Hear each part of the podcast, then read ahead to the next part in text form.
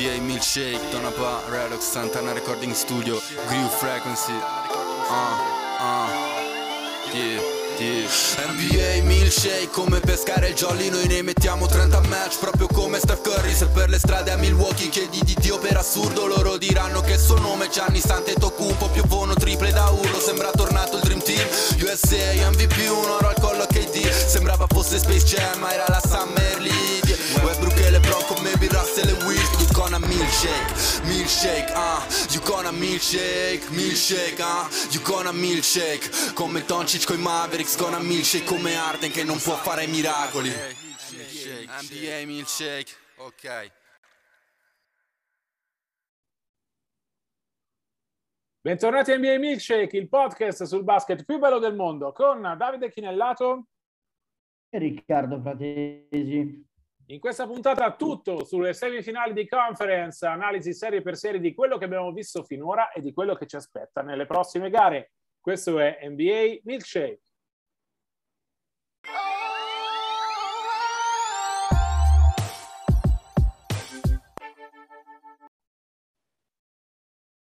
Cominciamo Riccardo da Milwaukee-Boston, si riparte dall'1-0 per i Bucks, si gioca questa notte all'una, ora italiana, ovviamente noi stiamo registrando martedì 3 maggio 14 e 28, si riparte Riccardo con una vittoria di Milwaukee piuttosto netta nella prima partita, leggevo qualche analista americano uh, raccontare che aveva dato prima della serie Boston vincente in sette partite, pronto già all'intervallo a cambiare il proprio pronostico.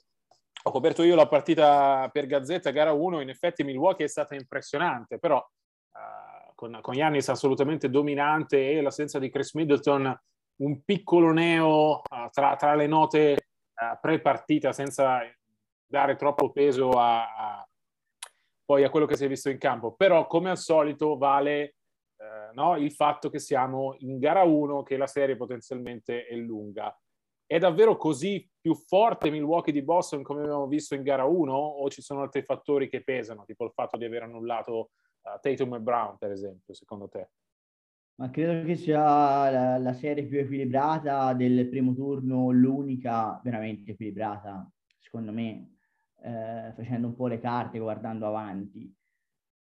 Gara 1 rischia di essere un po' ingannevole, nel senso, ti dico, io con Milwaukee al completo, quindi con Middleton mh, mm, regolarmente al suo posto in quintetto, avrei avuto favoriti i Bucks, con Middleton a mezzo servizio, cioè di rientro sarebbe stato un 50-50. Uh, eh, pensavo che senza Middleton Boston avesse quel 51-49, 55-45, come vuoi tu, di vantaggio. Gara 1 è solo il primo atto, ha dimostrato anzitutto che uh, la difesa di Milwaukee è di eccellente livello e Baden-Holzer ha, insomma, usato una, un'ottima tattica costringendo sistematicamente, cioè stravincendo il duello con Udoka e uh, costringendo Boston a tirare sistematicamente da tre punti con risultati pessimi. Ha anche mostrato qualche limituccio dell'attacco verde. Um, devo dire che Tatum ha giocato male, quando non gioca bene qualche limite quell'attacco ce l'ha. L'altra cosa che va sottolineata e che andrà monitorata guardando avanti, a mio parere, sono le condizioni di Jalen Brown e di Marcus Smart. Allora, ah. Brown ha un problema muscolare che si conosceva già, eh, sapeva già prima che mh, mm, scendesse sul parquet in gara 1, onestamente è parso meno amato, più volte si è toccato il flessore se non sbaglio, e mh, onestamente, cioè se Brown è quello, è questo, cioè un giocatore, non dico a mezzo servizio, ma certo non al massimo, è chiaro che le prospettive cambiano parecchio per Boston perché si tratta me del giocatore più completo che hanno sulle due metà campo, un giocatore che fa la differenza anche a livello caratteriale. E stesso Smart, eh, insomma, non a caso eh, questionable per gara 2, probabilmente giocherà, però insomma, eh, non, sicuramente non al meglio ed è un pochino il leader spirituale, quello, diciamo, que- come dire, l'equivalente di Draymond Green eh, per i um, Dubs, cioè il giocatore non l'uomo franchigia, ma il giocatore più vocale, quello che insomma suona un po' la carica da condottiero in campo, nel bene o nel male, anche quello più aggressivo e difensivo, dal punto di vista difensivo, insomma, eh, il giocatore più determinante che hanno, quantomeno quello più eh, vocale, ecco. Sì, eh, Riccardo, questo... faccio, faccio, un po' di ordine sull'injury report. Eh, ha diffuso Boston ieri, l'unico giocatore nell'injury report è Marcus Smart, appunto 50-50 contusione alla coscia destra, l'abbiamo visto uscire eh, nel primo tempo della partita di gara 1 con un problema alla spalla, il problema alla spalla è superato. Gli resta questa forte botta alla uh, coscia destra che lo tiene in dubbio fino all'ultimo. Non c'è Jalen Brown, così come non c'è più uh, Robert Williams che abbiamo visto rientrare a minutaggio limitato uh, nella serie con Brooklyn, invece è a pieno ritmo. E in sì, teoria, sai, però questo ritmo è anche Jalen Brown significa abbastanza poco, secondo me, nel senso, significa che Smart giocherà ed è una buona notizia. Sappiamo, certo. Ma sul discorso Brown e, e, lo stesso Williams, cioè che non siano il meglio, cioè, a me sembra palese, ecco, al di là di quello che possa dire un comunicato stampa, insomma. E, e quello, cioè le loro condizioni, ovviamente Williams è appena rientrato dopo un lungo stop, eh, Brown, problemi muscolari, sempre problemi delicati, non tanto per quello che hai, ma per la percezione di quello che hai, no? Cioè se non ti senti al meglio, a volte hai paura anche a fare certe cose, ovviamente sei meno naturale in campo, no? Sì, sicuro, sicuro. Eh, certamente se Brown è un giocatore da 12 punti e 4 su 13 al tiro, uh, Boston è in difficoltà, così come in difficoltà se Tatum è giocatore da 6 su 18 dal campo, ben al di sotto del fenomeno, secondo me, che avevamo visto nella serie con Brooklyn. Gara 2 però è già un must win per Boston, no? Perché andare a Milwaukee sotto 2-0, avendo perso le due partite in casa, ovviamente sarebbe un problema enorme per i Celtics, non impossibile, abbiamo già visto uh, nella storia dei playoff uh, rimonte dopo aver perso le prime due partite in casa, però ecco, se Milwaukee dovesse vincere anche la seconda partita, è chiaro che avrebbe un netto vantaggio. Milwaukee secondo me ha dato una dimostrazione di forza piuttosto importante nella prima, Boston arrivava dall'entusiasmo per, per il cappotto su, sui Nets, io sono convinto che Boston non sia questa però, che sia una squadra molto uh, migliore, molto meglio attrezzata per tenere testa ai campioni. Di certo ha bisogno che le sue star facciano un bel po' meglio di come hanno fatto, che la difesa sia di nuovo ermetica come era stata contro Brooklyn. Uh, Giannis Antetokounmpo ha caratteristiche diverse da, da Kevin Durant, uh, ha quel fisicone enorme, poi se gioca come ha giocato in gara 1, cioè di fisico, attacco al ferro, ma capace di coinvolgere i compagni uh, esaltandoli come ha fatto nella prima partita, Boston avrà dei problemi. Resto convinto che sia una serie lunga. Io uh, avevo dato Milwaukee in finale di conference all'inizio dei playoff, quindi pronostici fatti prima di sapere di Middleton, eccetera, eccetera. Pensavo che l'assenza di Middleton sarebbe stata più importante e più sentita da parte di Milwaukee. Invece, gara 1, secondo me, ha dimostrato, così come avevano dimostrato nelle tre partite giocate senza Middleton nella serie con Chicago, che i Bucks di quest'anno sono molto molto profondi e attrezzati persino per sostenere l'assenza del loro secondo miglior giocatore o terzo. A me piace molto Drew Holiday, però insomma eh, siamo, siamo, lì, ecco, dei, dei, dei due, eh, delle due spalle dei due scudieri di Yannis. Sì, per chiudere il proseguo di questa serie ci dirà in retrospettiva, io un'idea ce l'ho già, ma anche il valore dei Brooklyn Nets, perché avevo letto, sorprendendomi anche di tantissima esaltazione ai tifosi Celtics, ma anche di quelli neutrali per aver dato 4-0 ai Nets. I Nets sono una squadra indecente che in stagione regolare una vinta e una persa, eh? cioè proprio un lancio di monetina. È vero che avevano dei talenti straordinari, ma è una squadra che aveva sempre giocato male. Quindi eh, vedremo mm, nel resto della serie se quella, insomma, se fu vera gloria mh, mm, oppure se era stato semplicemente un primo turno difficile solo sulla carta per i grandi nomi, ma non come livello dell'avversaria. E l'altra cosa, il resto di, di, questo, di questa serie ci dirà del supporting cast degli altri Bucks, no? Tu hai nominato Holiday, che bene o male sappiamo quello che darà, insomma, soprattutto in difesa, in attacco, un giocatore che alterna cose eccellenti a cose solo buone, ma in difesa è un giocatore che fa la differenza. Però ecco, in gara 1, per esempio, insomma, ha di nuovo giocato bene Grayson Allen che sta facendo dei grandi playoff, comunque Portis ha giocato estremamente bene, Lopez ha tenuto il campo in questo, in questo quintetto a tre lunghi veri, Connaton dalla panchina ha fatto il suo, cioè gli altri Bucks mh, mm, hanno fatto veramente bene. Vedremo, insomma, alla prova del 9 se già in gara 2 sono in grado di farlo, di ripetersi. Io non ci giurerei perché comunque i giocatori di ruolo in trasferta tendono a fare magari una bene e, e più di una male, ecco, vedremo un po'.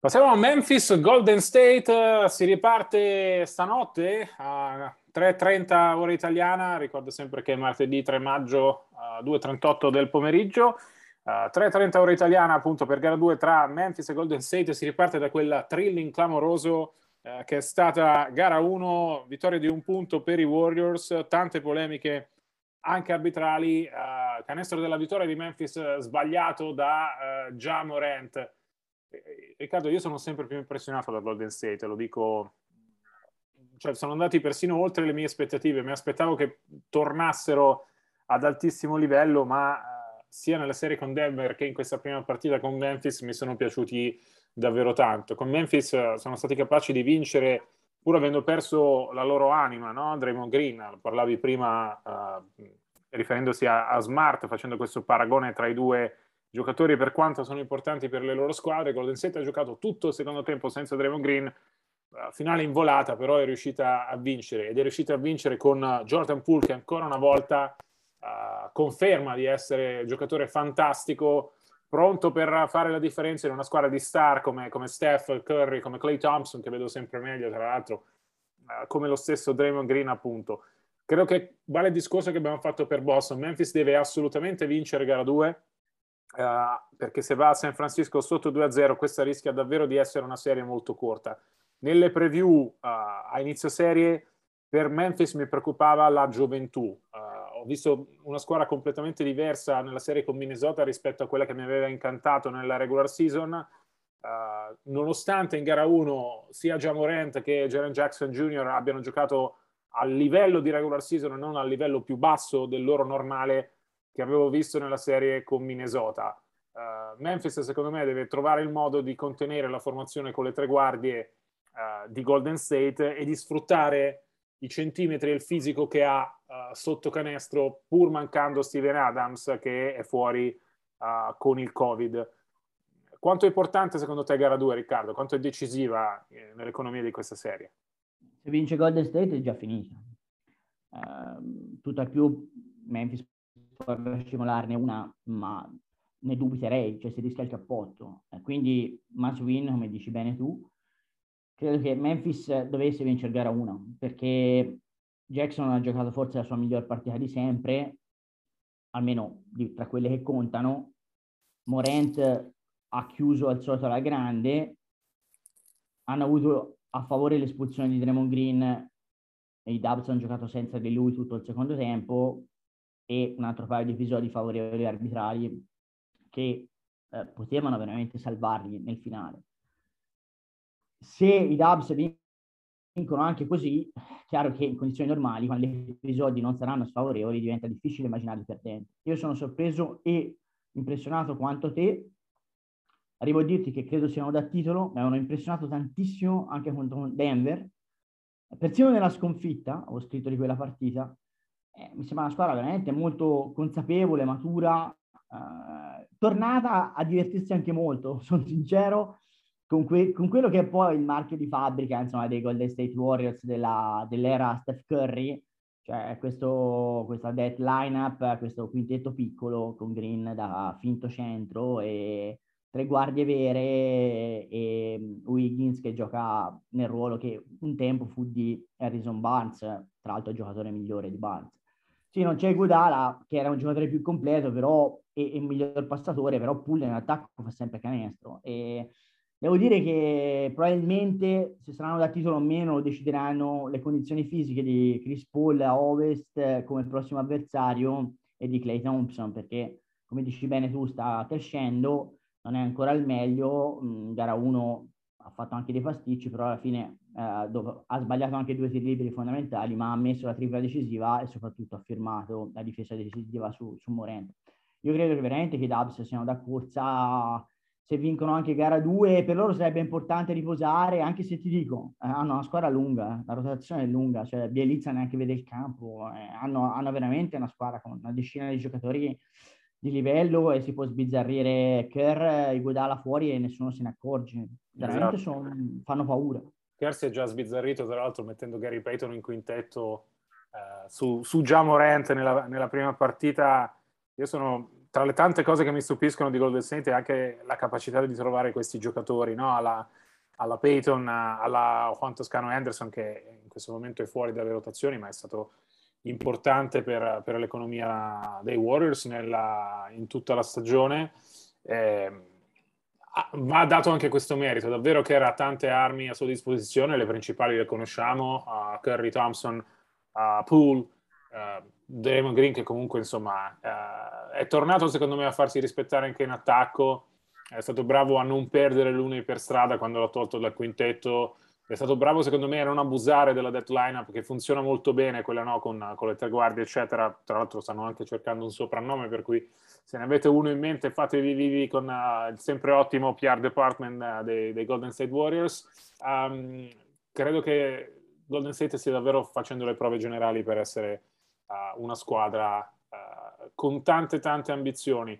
Uh, su Clay l'ho visto in crescita offensiva, secondo me gli manca ancora un passo in difesa per essere veramente se stesso, non so se riuscirà a ritrovarlo in questa post-season, ma è bello dopo due anni, tre quasi, uh, rivederlo in campo, rivederlo ad alti livelli, fare la differenza in una partita playoff così importante.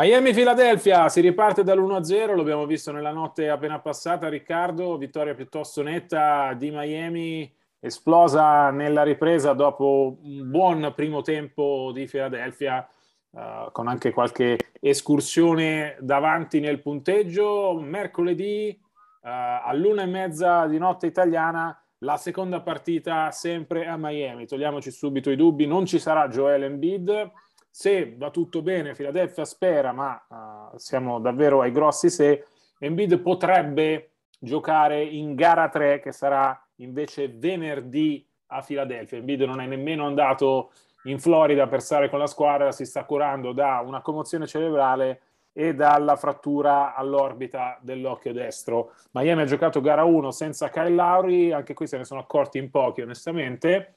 Kyle Lowry però è un giocatore fondamentale per gli Heat, ha un problema all'adduttore destro, ci sono possibilità che giochi in gara 2. Ovviamente Riccardo, la, l'ombra di Joel Embiid è, è, su questa serie e su queste prime partite. Se gara 1 ha detto qualcosa è che probabilmente abbiamo perso per strada il miglior James Harden perché Philadelphia aveva bisogno che lui facesse uh, qualcosa di più che assomigliasse un po' al giocatore visto a Houston. Onestamente dell'Arden di Houston uh, con la maglia numero uno di Philadelphia si è vista forse, forse solo la barba, 16 punti, 5 su 13 al tiro. Uh, è finita per Philadelphia o il possibile ritorno di Embiid secondo te può cambiare le cose? Ah, se rientra in gara 3 in casa le cose possono ancora cambiare secondo me. A me Miami non ha impressionato stanotte. La partita l'ho vista, mm, secondo me non è stata una gran partita. Cioè, se confronti la gara 1 Memphis Golden State contro la gara 1 Miami Philadelphia sembrava quasi un altro sport, secondo me mm, c'era un livello molto più alto a ovest in quella, in quella singola partita, in quella singola serie rispetto alla, part- alla gara d'esordio di questa serie di stanotte. Credo che Miami abbia un, un minimo di margine perché è una squadra più solida, più consolidata proprio come gruppo, cioè insomma Spostra in panchina per non parlare di Riley in tribuna, Jimmy Butler come leader, Adebayo come, come altro riferimento e poi tutta una serie di giocatori di, ruoli più, di ruolo più, insomma, i veterani, Tucker che ha giocato bene stanotte, soprattutto a rimbalzo offensivo, e Lauri quando rientrerà, quindi credo che Miami abbia un filino di vantaggio, ma non credo ci sia tutta questa differenza del mondo se rientrasse in B. Sì, eh, i Philadelphia 76 Sixers sono costretti ad affidarsi a eh, di Andre Jordan che stanotte è andato male e a Reed o vedremo Bessi o chi, o chi per lo, lui, insomma, chi, chi, giocherà a centro rispetto a Embiid comunque c'è, c'è, un abisso, però ecco neanche hanno fatto bene stanotte diventa, diventa un pochino troppo. Eh, altrimenti ti dico, secondo me ci può essere una serie. Arden, la mia impressione su Arden è questa, cioè che abbia ancora degli sprazzi da campione dentro la partita e di partita in partita, ma non abbia più la continuità ai massimi livelli dei suoi picchi di carriera. Mm, aggiungo che se non hai fatto una buona vita a livello di ehm, come, come, diciamo, vita da sportivo per tanti anni, quando arrivi a quell'età, insomma, il logorio fisico lo accusi più di altri. Lui che non è mai stato un atleta particolarmente esplosivo, è chiaro che sembra un pochino più logoro di tanti altri. Eh, però ecco, ci andrei piano a dire che è finita perché se davvero Embiid dovesse entrare tra l'altro in bid leggo che starebbe preparando le carte per andare a giocare con la nazionale francese, sì. ti risulta sta cosa? Mi risulta, sì, è un report di, dei colleghi di RMC Sport, non sarebbe tra l'altro la prima volta uh, che Embiid e la Francia flirtano, l'obiettivo sarebbe avere Embiid in squadra per le Olimpiadi di Parigi 2024. Embiid dovrebbe ovviamente prendere prima la cittadinanza francese, potrebbe farlo perché ha famiglia uh, che vive in Francia da un pezzo, e poi eh, verrebbe assimilato in nazionale da passaportato. Uh, le regole FIBA, un po' come Paolo Banchero con l'Italia, tanto per uh, darvi un'idea, le regole FIBA permettono uh, che in squadra ci sia un passaportato, cioè un giocatore che prende la nazionalità. Ci sarebbe però un fronte interno alla nazionale francese contrario alla... Fammi, fammi indovinare, quel interno capitanato da Rudy Goubert. No, stranamente... Stranamente no, ripeto, se ne era parlato due o tre anni fa di questa possibilità di Embiid, eh, si sarebbero mossi i veterani del gruppo Francia, i vari Batum, Fournier, eccetera, eccetera, anche Tony Parker in passato, eh, adesso ovviamente Parker è ritirato, però anche lui in passato aveva eh, espresso dei dubbi, non ci sono mai stati nella storia della nazionale francese dei passaportati, tra l'altro hai citato Gobert ovviamente nel ruolo di Embiid, c'è anche...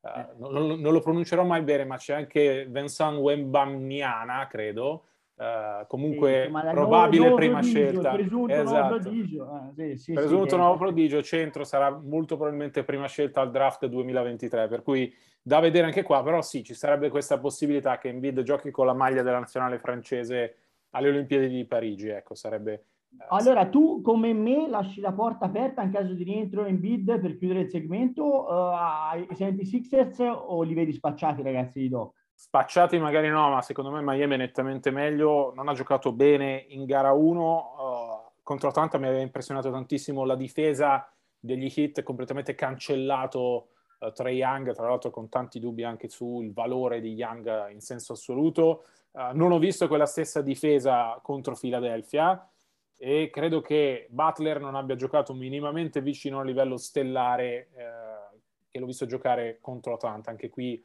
è possibile che ci siano problemi al ginocchio destro che l'ha fermato nell'ultima partita con gli Hawks. Secondo me Miami ha molti margini di crescita, secondo me se Embiid tornasse in gara 3, anche se i Sixers dovessero perdere la seconda partita in Florida, la serie non sarebbe finita, perché comunque con Embiid Philadelphia è un'altra squadra.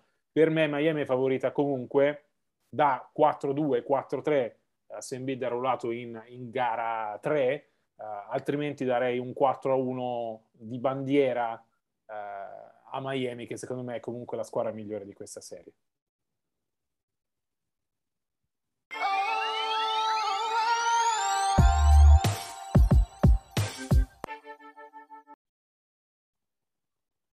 Ultima delle quattro semifinali di conference, siamo andati in ordine cronologico di partite, quindi gara 2 si gioca mercoledì alle 4 ore italiana di Phoenix Dallas. Hanno vinto i Suns 121 a 114 in gara 1. Hanno vinto nonostante lo show di Luca Doncic, 45 punti, 12 rimbalzi, 8 assist, uno contro tutti. Riccardo, fino a 8 minuti dalla fine, quando con Phoenix avanti di 21 ho visto la versione dei Mavs che mi era tanto piaciuta contro Utah. Come ha detto Doncic, Dallas ha perso perché non ha difeso in questa partita fatta a pezzi per, ripeto, per 40 minuti da uh, il collettivo di Phoenix gestito alla meraviglia da Chris Paul e da Devin Booker che mi sembra abbia smaltito l'infortunio.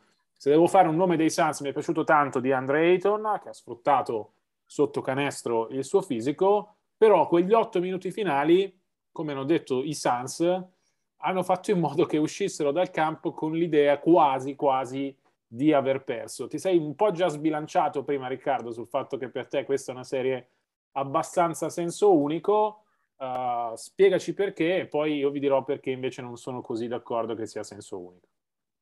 Perché per me i Suns eh, sono una squadra di grande livello. Eh, qualcuno si era allarmato per il 4-2 con i Pelicans, ma va ricordato che mancava Booker. Cioè le partite che hanno perso non c'era Booker in campo. Cioè, eh, cambia tutto. Cioè, è miglior, non è l'uomo squadra perché Paul è chiaramente l'uomo squadra. Dovessi scegliere uno dei due a malapena, a, ma, a malincuore tengo fuori Booker. Ma Booker è chiaramente il miglior giocatore offensivo della squadra. Cioè, è, è chiaro che cioè, quei giudizi andavano condizionati dalla sua assenza, ma le partite in cui ha giocato le, le avevano poi vinte. Mm, io credo che mm, Dallas sia soprattutto Doncic e pochissimo altro ancora. È una squadra che Kid è stato bravissimo a modellare difensivamente e veramente insomma si difende tutti forte e poi ci pensa Luca in attacco. Questo è stato un pochino il mantra, il, motto ed ha funzionato. Il problema è che stanotte c'è contro l'attacco equilibrato dei Suns che hanno mandato sei giocatori in doppia cifra di punti e hanno tirato quel 50% dal campo, la difesa è, è saltato il banco, cioè hanno concesso più di 120 punti e onestamente o difendono in modo straordinario e appunto Doncic ne fa 50 oppure perdono. Cioè il fatto che abbia segnato 45 punti e abbiano perso è un pochino il discorso che ho fatto con Memphis. Cioè quando ti va tutto bene e perdi lo stesso, in questo caso quando Luca te ne fa 45 perdi lo stesso, cioè non è un segnale positivo, significa che gli avversari vincono anche quando hanno giocato, diciamo quando tu il tuo margine è già esaurito e loro no. E, e quindi insomma la vedo bigia in prospettiva, ecco. Allora, sono d'accordo che Phoenix è la squadra più forte e io mi ero allarmato onestamente uh, perché non avevo visto i Suns della regular season, sia nelle partite ovviamente in cui non c'era Booker ed era normale, sia nelle prime due partite in cui Booker c'era e Phoenix non era minimamente vicino a quella che aveva dominato la regular season. Si è fatto un po' mettere in difficoltà dall'entusiasmo di New Orleans che ha giocato con uh, l'atteggiamento di chi non ha più nulla da perdere, sa di essere andato ben oltre i propri obiettivi della stagione. Uh, con Dallas in questa gara 1 ho rivisto la vera Phoenix, ma a Dallas non è andato tutto bene, nel senso qui non siamo... Uh, Doncic sì, ha fatto il fenomeno assoluto, ma Branson ha giocato malissimo, era stata la carta vincente della serie contro Utah, 13 punti con 6 su 16 al tiro, Dinwiddie ha giocato male, uh, eh, 8 punti in 30 minuti, l'unico a salvarsi finché non c'è stato quel più 21, è stato Maxi Cliva, 19 punti con 5 triple, però a, a Dallas è mancato l'attacco perfettamente annullato dall'ottima difesa di Phoenix che ha lasciato un po' sfogare Doncic e invece si è preoccupata di controllare tutti gli altri. Uh, la frase qui chiave secondo me è quella di Monty Williams dopo la partita, dice sì, guardi il tabellino, vedi Doncic 45, un po' storci il naso, perché dice cavolo ha fatto tutto quello che ha voluto contro di noi, io però preferisco guardare il loro dato degli assist, ne hanno fatti solo 16, significa che l'attacco non è girato, tra l'altro metà di quei 16 assist sono di Doncic. Credo che Dallas abbia in Branson eh, un giocatore che giocherà gara 2 col, col coltello tra i denti e abbia in Dorian Finney-Smith che alla fine ha chiuso con 15 punti un altro uh, che, che, può fare di più. Powell completamente fuori partita, Bullock completamente fuori partita, credo che Dallas abbia margini di crescita soprattutto in difesa. E allora se Dallas riuscisse davvero a fare quel passo avanti in difesa, secondo me questa potrebbe essere una serie in cui Phoenix resta favorita, probabilmente andrà in finale di conference a giocarsi di nuovo il ritorno alle finals, che poi è il grande obiettivo stagionale, ma non vedo uh, un pronostico a senso unico, a meno che ovviamente quella che abbiamo visto in gara 1 nei primi 40 minuti non sia la Dallas che vedremo nel resto della serie. Se Doncic è solo, se la difesa non gira, onestamente c'è poco da fare perché Phoenix adesso che ha ritrovato Booker al 100% eh, è, sicura, è comunque la squadra migliore. Tra l'altro menzione d'onore eh, vorrei farla per uh, Michael Bridges, uh, è stato il difensore principale su Doncic, una missione impossibile nonostante i 45 punti, però ecco, i 45 punti sono figli del talento di Doncic, non degli errori uh, della difesa dei Suns. Ha fatto davvero dei grandi numeri, ma aveva sempre giocatori addosso, sempre difensori addosso, è stato sempre costretto a fare magie. Poi sappiamo che è un talento generazionale unico, in grado di fare queste partite anche quando ha un giocatore che lo segue praticamente anche in bagno e anche quando ogni volta che entra in aria viene circondato uh, dalla difesa avversaria.